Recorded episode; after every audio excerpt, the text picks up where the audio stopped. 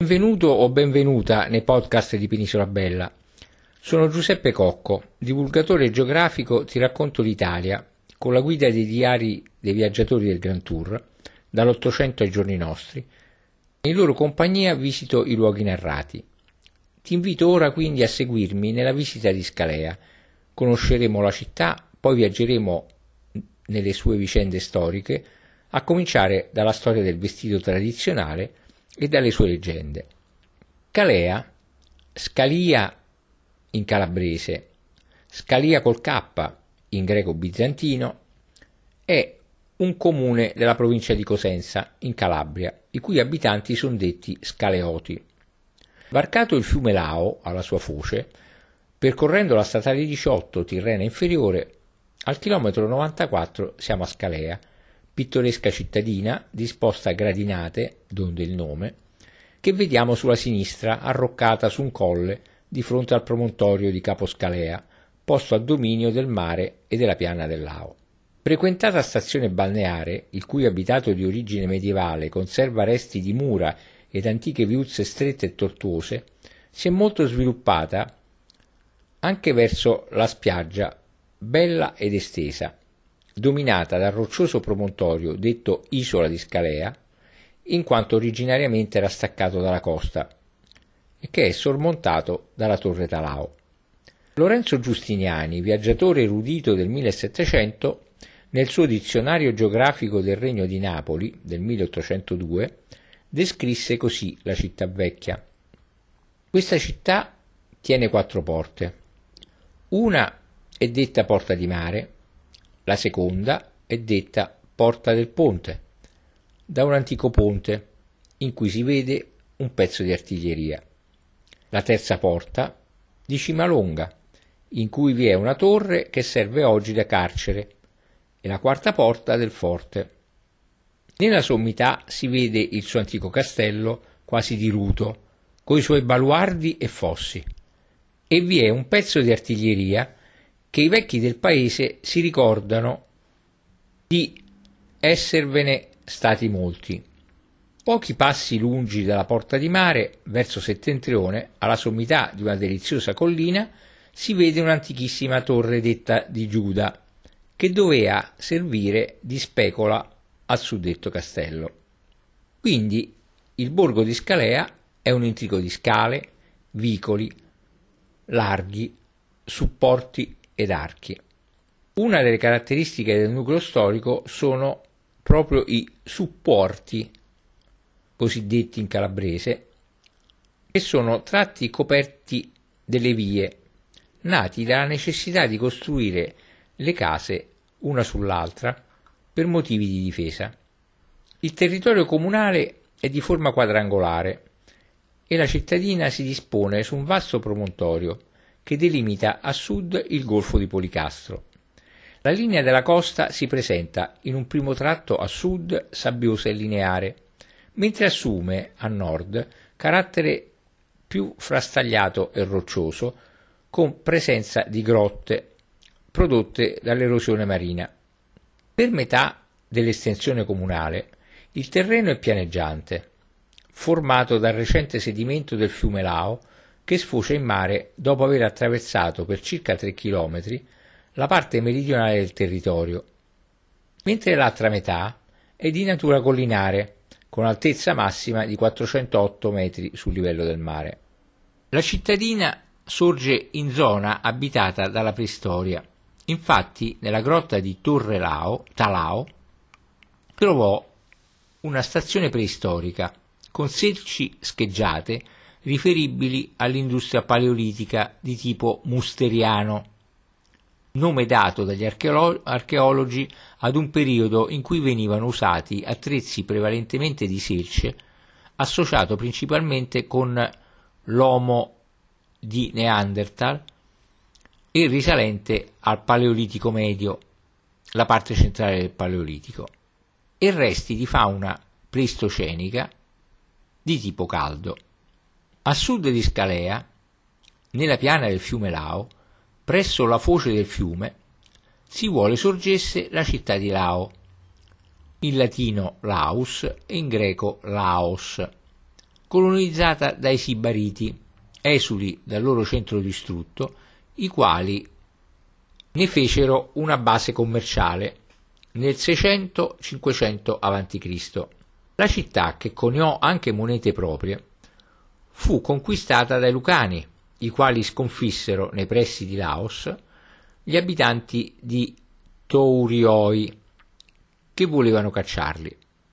Ai Lucani va attribuita una necropoli rinvenuta vicino alla stazione ferroviaria Verbicaro-Orso Marzo, con tombe a cassone ed una a camera, il cui corredo, costituito da ceramiche italiote e da un'armatura in bronzo del 400 a.C., è oggi esposto nel Museo di Reggio. Di epoca uguale sono i resti di mura e di edifici ritrovati il fiume Lao e il fiume Abate Marco, non lontano dall'area in cui sorse la colonia romana di Lavinium, menzionata nella tabula peutingeriana. La tabula peutingeriana era un'antica carta romana che mostrava le vie stradali dell'impero romano, dalle isole britanniche alla regione mediterranea e dal Medio Oriente alle Indie e all'Asia centrale. Quindi la colonia, il cui nome era Lainoi, e quindi si riferiva agli abitanti di Lao, purtroppo, dati gli esigui resti, non è più visibile e distinguibile. Sotto i Normanni Scalea fu centro fortificato all'epoca della guerra del Vespro e fu una delle prime città a parteggiare per gli aragonesi. Dopo la costruzione di un convento francescano nel 1200, ad opera di Pietro Catin, discepolo di Francesco d'Assisi, Scalea divenne anche un centro religioso e culturale. Nella parte alta sorge la chiesa di Santa Maria dell'Episcopio, nella cui parete absidale si apre una splendida trifora a lunetta transennata con inedito intreccio di archi trilobati di influsso amalfitano. La chiesa, meglio conosciuta come Madonna del Carmine, che è la patrona di Scalea, contiene la statua della Madonna, che il giorno della festa viene portata in processione per le vie principali del paese, con la partecipazione delle donne con le cinte portate sul capo. La cinta è un piccolo catafalco formato da un telaio in legno riccamente addobbato e predisposto per reggere ceri votivi. La Madonna del Carmine dunque fu proclamata patrona e protettrice di Scalea il 7 marzo del 1875, dopo un'epidemia di colera, sebbene la confraternita carmelitana esistesse già dal 1806. Il primo nucleo della chiesa invece risale all'anno 700, periodo di maggiore attività dei monaci basiliani nella zona, conosciuta con il nome di Mercurion. In questi anni la chiesa fu anche sede episcopale, o almeno di corepiscopi, ossia gli ausiliari dei vescovi. Per tale motivo prese il nome di Santa Maria d'Episcopio Inoltre, vicino alla chiesa, resta un edificio signorile.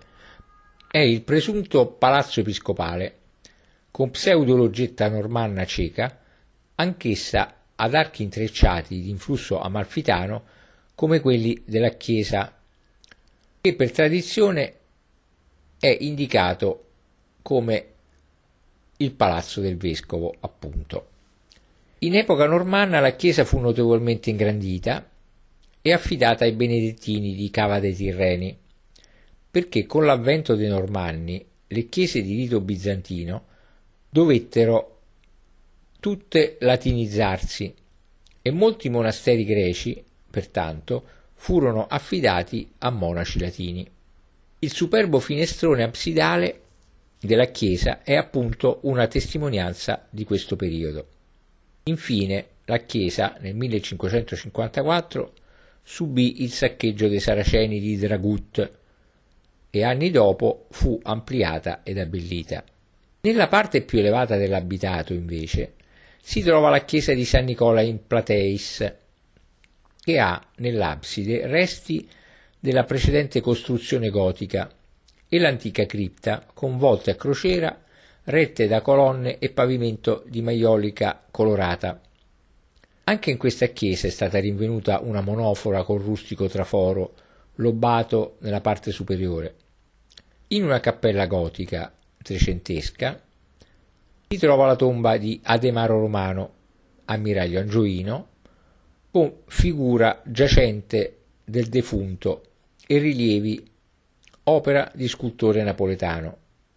Ti ricordo che Ademaro Romano era originario di Scalea in quanto facente parte della famiglia Romano arrivata a Scalea con gli Angioini. Ancora nella parte più elevata della cittadina troviamo un altro convento francescano, anche detto chiesetta dello Spedale, posto anch'esso nella zona dell'area basiliana del Mercurion, che analogamente a Santa Maria dell'Episcopio fu originariamente costruita dai monaci basiliani nell'anno 800. È formata da due navate e tre absidi a nicchie e da una sala adiacente. Sulle pareti e nell'abside vi sono interessanti stratificazioni di begli affreschi bizantini, tra cui un'immagine ben conservata di San Nicola. Ad esso è annesso anche un dormitorio, una sala da pranzo ed un soggiorno, all'epoca utilizzati per dare assistenza ai pellegrini durante le crociate. Il santuario della Madonna del Lauro fu costruito agli inizi del 1700 dai pescatori del luogo per sciogliere un voto fatto alla Madonna in occasione di una tempesta. Anche il, il, Palazzo dei Principi di Scalea è situato nel centro antico ed è testimonianza dell'architettura medievale del 1200, oggi di proprietà del comune, sede della biblioteca comunale, con immensi saloni che custodiscono pregevoli affreschi del Seicento. Importanti e numerose anche le architetture militari. Prima tra tutte la torre Talao, di cui ho già accennato e di cui si attesta la costruzione nel 1500 sopra un isolotto, ora arenato, al cui interno sgorgava acqua sulfurea e divenuta negli anni presidio militare prima, cenacolo di artisti ed intellettuali poi. Non meno importanti e interessanti i ruderi del castello normanno, che domina il centro storico di Scalea. Divenne fortezza militare nel 1200, quando la signoria feudale era della famiglia Loira. Successivamente fu confiscato e passò al Reggio Demanio. Verso il 1499 il feudo e il castello furono acquistati dal duca Francesco di San Severino e nel 1501 il castello fu comprato da Giovanni Caracciolo, passando nel 1525 alla figlia Isabella, che andò in sposa a Ferrante Spinelli, duca di Castrovillari, che divenne il nuovo proprietario del castello e alla sua morte degli eredi rimanendo di proprietà della famiglia fino alla fine della feudalità, quando fu venduto dagli eredi e alla fine abbandonato nel finire del 1700, andando presto in rovina. Una leggenda, infine, unisce la storia del castello alla torre Talao, in quanto narra che i due manufatti militari siano collegati con un passaggio sotterraneo. Poi Lungo le mura c'erano le torri di guardia, che all'epoca erano state erette per motivi di difesa e collegamento, in quanto da ogni torre dovevano essere facili gli avvistamenti e la comunicazione con il maniero.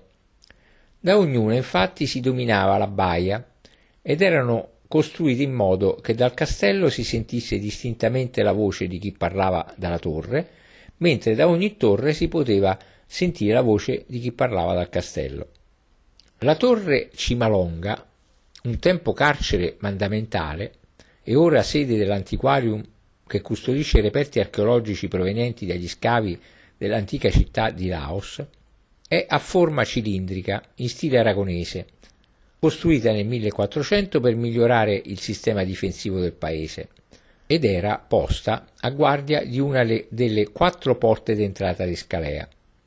Ospitava le guardie e due cannoni per la difesa ed il controllo della porta Cimalonga. La torre della Scalicella, conosciuta come Torre di Giuda, proteggeva Scalea da nord ed era posta a guardia del castello. Fu detta di Giuda all'inizio del 1600 a causa del tradimento prezzolato del guardiano della torre, che non avvertì il castello della presenza dei saraceni, permettendo ai nemici di attaccare Scalea, che colta impreparata fu presa. Nonostante tutto, dopo aver subito il saccheggio, la città riuscì a respingere i saraceni e dopo la battaglia il guardiano traditore, cercato e preso, fu impiccato ad un albero. Benché questa versione popolare sia suggestiva, gli storici hanno formulato l'ipotesi che il nome della torre derivi invece dal fatto che la torre fosse vicina al ghetto ebraico. Ora invito a viaggiare nella storia di Scalea, iniziando dalle sue tradizioni e leggende. Un'usanza molto comune nelle diverse regioni della Calabria era quella di impiegare il vestito delle donne come un segno di distinzione di classe e di appartenenza ad un distinto gruppo sociale. Anzi, nel 1800 prende piede una vera e propria regola che soprattutto le donne erano tenute a rispettare. La descrizione del tipico costume femminile scaleota d'epoca è questo gonna rossa con pedana verde, maniche staccate, piccolo corpetto che fa misurare il petto, sinale e fazzoletto succeduto al ritorto. Le donne scaleote portavano sui capelli, raccolti in trecce attorno al capo, un fazzoletto infiorato piegato a rettangolo. Piccavano tra esse non poche bionde.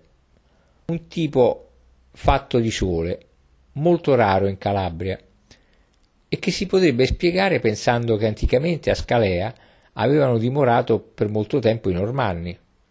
Non mancavano però anche donne poderose, dedite al traffico, che portavano sulla testa sacchi di farina di un quintale fin sull'alto del paese. L'uso simbolico dell'abito, quindi, divenne molto frequente anche in ambito religioso, al punto che l'arte napoletana forniva a tutto il meridione le statue di santi e madonne non scolpite, ma vestite, per trasmettere al popolo dei fedeli il messaggio nella lingua del loro folklore.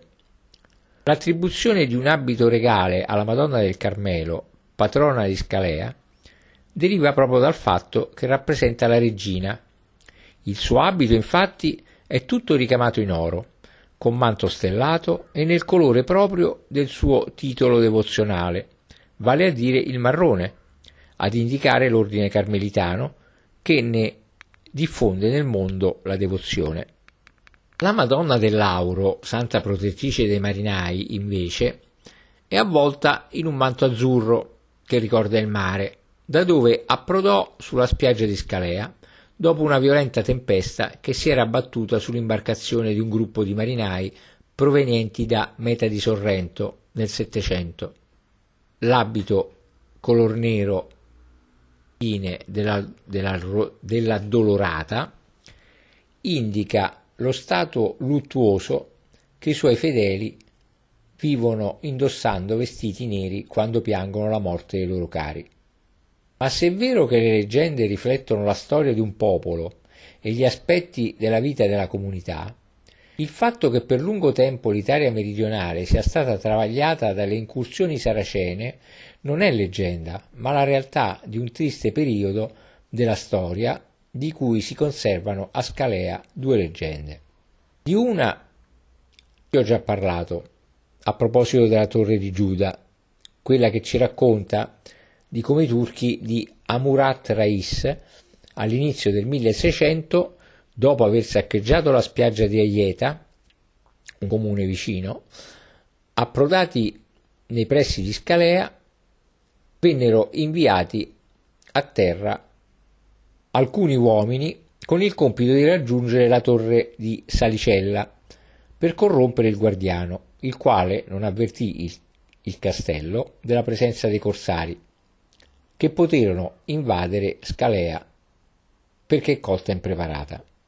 L'altra leggenda ci racconta invece di come i turchi di Dragut, con un'incursione, riuscirono a penetrare nel paese, forzando la porta della marina, dando fuoco alle abitazioni, saccheggiando la chiesa di San Nicola ed aprendo il sarcofago di Ademaro Romano, rubandogli la spada, ma assieme a questa rubarono anche una campana d'argento.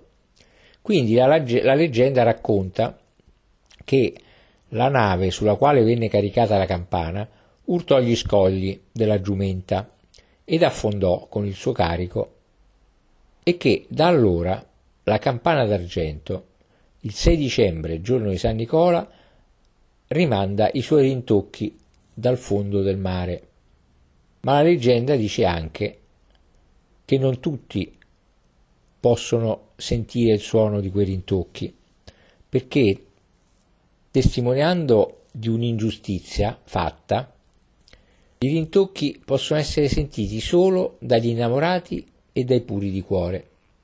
Altre leggende riguardano la torre di Talao, per cui lo scoglio della torre avrebbe visto il passaggio di Enea e di Ulisse, e che nei pressi morì il compagno di Ulisse, Dragone. A ricordo dell'amico del re di Itaca sarebbe sorto un oracolo che tempo dopo predisse Presso Dracone Laio molto popolo sarà per perire. Volendo credere alle divinazioni o meno, nel 389 a.C. avvenne nella piana del Lao lo scontro tra Lucani contro Laini e Taurini, che sparse molto sangue. E dopo le storie leggendarie, finiamo il nostro viaggio con la storia reale di Scalea, che rappresenta uno dei paesi più antichi della Calabria. Vero è che Scalea fu abitata fin dall'età preistorica, in quanto testimonianze storiche di vita sono state ritrovate presso la torre Talao, mentre resti risalenti all'età del ferro e riguardanti un villaggio indigeno sono stati rinvenuti in contrada Petrosa e reperti dell'epoca romana sono stati trovati in contrada Fischia. Fin dal Paleolitico inferiore l'uomo aveva la possibilità di insediarsi all'aperto o in grotte formatesi presso le coste che cadono giù a picco sul mare, nella fascia compresa tra le foci dei fiumi Noce e Lao, grazie alle favorevoli condizioni climatiche e alle potenzialità offerte dalla natura che determinarono un aumento degli insediamenti umani durante il Paleolitico medio, ossia 35.000 anni fa. La presenza umana si fece così più alta soprattutto all'interno delle grotte vicine al mare, luoghi particolarmente adatti per meglio difendersi dalle intemperie e dagli animali feroci e per reperire più facilmente il cibo per mezzo della caccia e della pesca. Tra gli insediamenti più importanti di questo periodo fu quello formatosi presso il lembo di terra in cui, molti secoli dopo, venne costruita la famosa, la famose la famosa Torre Talao. Poi bruschi cambiamenti climatici provocati da un improvviso abbassamento delle temperature e da un innalzamento del livello del mare determinarono, determinarono lo spopolamento quasi totale del territorio durante il Paleolitico superiore. In età neolitica, ossia 5000 anni avanti Cristo, invece riprese la formazione di numerosi insediamenti, in cui cominciò ad, esserci, ad essere praticata l'agricoltura e l'allevamento, e iniziò l'attività di lavorazione della ceramica.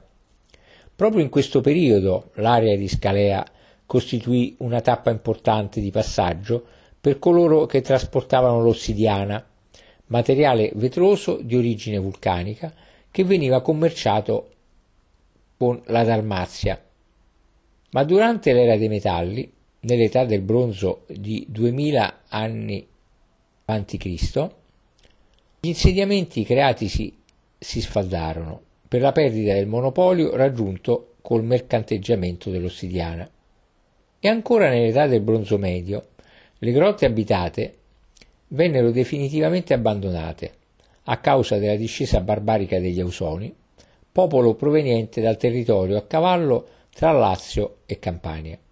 Solo nel 500 a.C. la fascia diventò nuovamente un vivo centro abitato in seguito alla discesa degli Enotri dalla Lucania, che cominciarono a intrattenere con i greci intensi rapporti commerciali.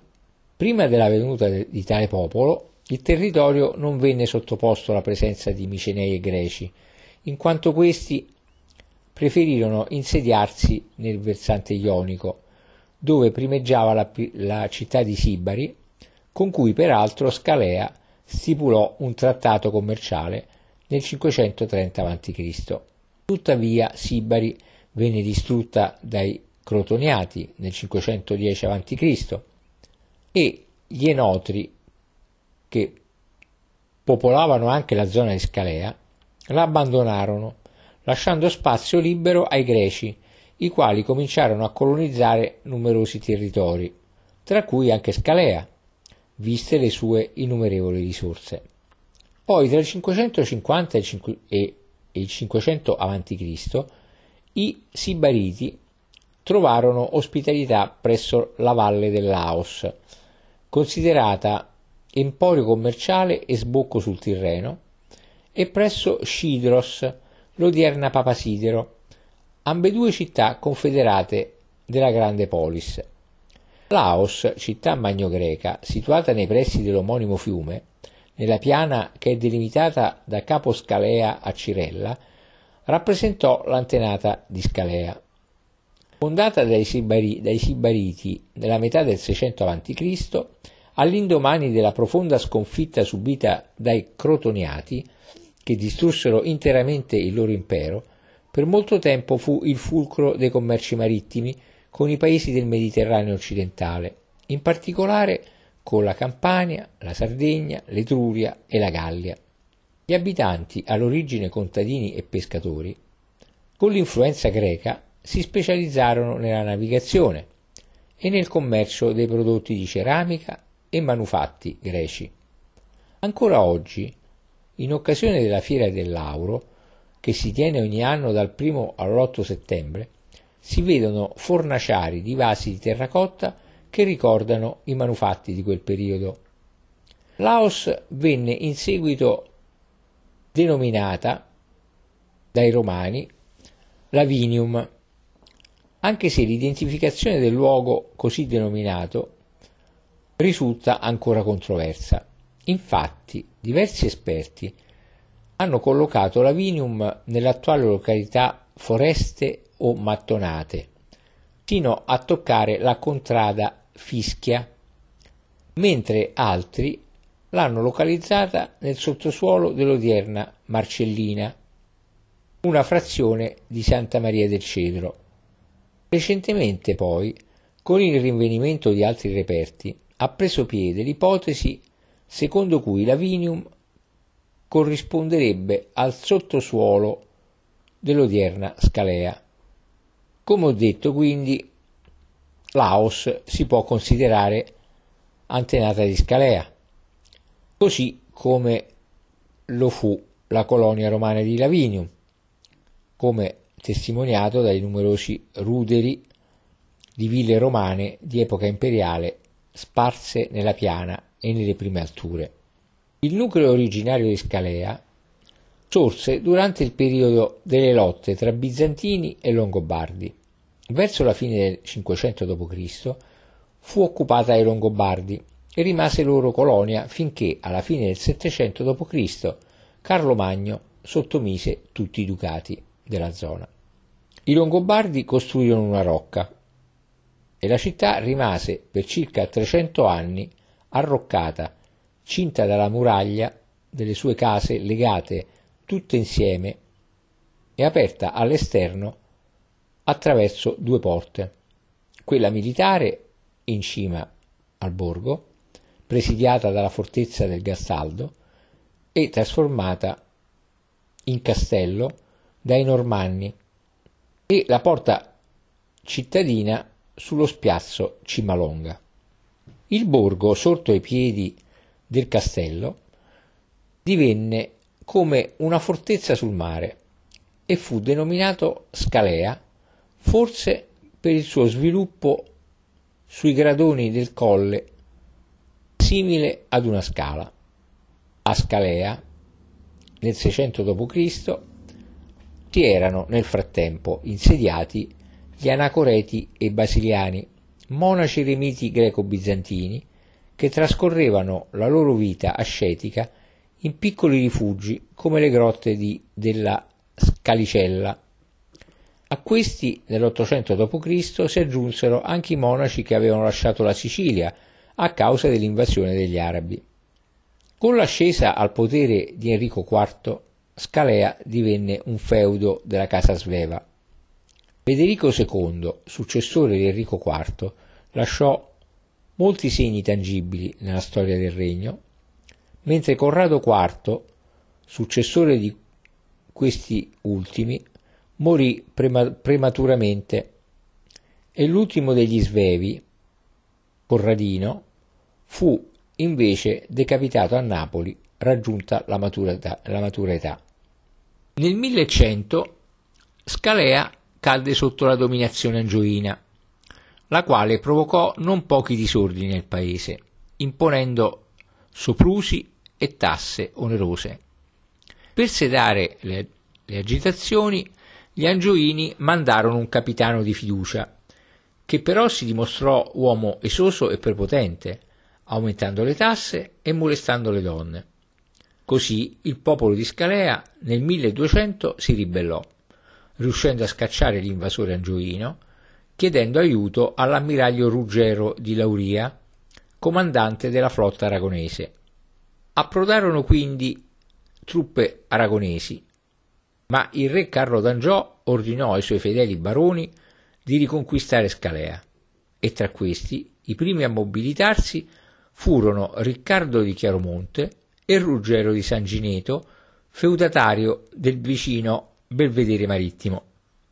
Ma l'attacco ebbe esito negativo e Ruggero di San Gineto venne imprigionato e rinchiuso nelle segrete del castello di Scalea, ottenendo la libertà in cambio della sottomissione della sua baronia alla casa degli aragonesi, lasciando inoltre in ostaggio delle mani di questi ultimi i suoi figli, a garanzia del patto che regolarmente tradì, fuggendo nel suo castello di Belvedere Marittimo, castello che gli aragonesi presero d'assalto per stanarlo, senza tuttavia riuscire ad espugnarlo, nonostante il ricatto che fecero di legare i due figli di Ruggero ad una macchina da guerra, esponendola ai colpi dei difensori del castello. Infatti, nonostante la minaccia della morte sicura dei suoi figli, Ruggero ordinò la difesa ad oltranza e gli aragonesi non riuscirono ad espugnare il castello di Belvedere. Comunque, gli angioini non riuscirono a riavere Scalea, che successivamente divenne terra demaniale, il che favorì lo sviluppo del paese, che vide iniziare il suo periodo di maggiore splendore, che durò fino all'inizio del 1400 Facciamo un passo indietro, perché al seguito degli Angioini giunsero a Scalea due importanti famiglie, i Romano e i Pallamolla. La prima, i Romano, veniva da Salerno. Era talmente facoltosa che prestò denaro perfino al re Carlo d'Angiò. Andò ad abitare nell'attuale Palazzo dei Principi, dove nacque Ademaro Romano, e fu nominato da re Roberto d'Angiò ammiraglio della flotta e consigliere reggio.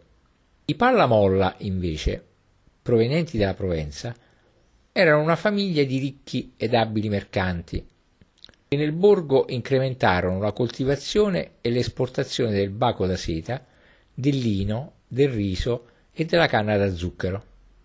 Nel palazzo Pallamolla, che gli stessi ingrandirono e abbellirono, nacque nel 1571 Lucio Pallamolla, poi monaco barnabita, col nome di padre Costantino, che diventò beato. Già in epoca normanna, quindi, Scalea aveva avuto una grande attività mercantile e marinara e agli inizi del 1300 divenne anche un importante scalo marittimo. Seguito alla sua ribellione agli Angioini, come ho detto, divenne terra demaniale, con il sensibile sgravio fiscale che ne agevolò notevolmente ogni attività produttiva e commerciale. Dalle opportunità, quindi, si avvantaggiò la marineria di Scalea, che divenne una delle più rinomate della Calabria, in quanto le sue navi toccavano i più importanti porti del Mediterraneo. Durante il periodo angioino-aragonese, la popolazione di Scalea salì ad oltre 5.000 abitanti, ma successivamente, a causa di guerre, incursioni saracene ed epidemie, si registrò un'inversione di tendenza fino al dimezzamento della popolazione totale, con un esodo nei casali di Scalea. A partire dal 1500 iniziarono in tutta la Calabria moti antifeudali e anche Scalea prese parte attiva contro il regno di Napoli. Poi il 1600 fu uno dei più duri. Una serie di terremoti provocarono molti danni.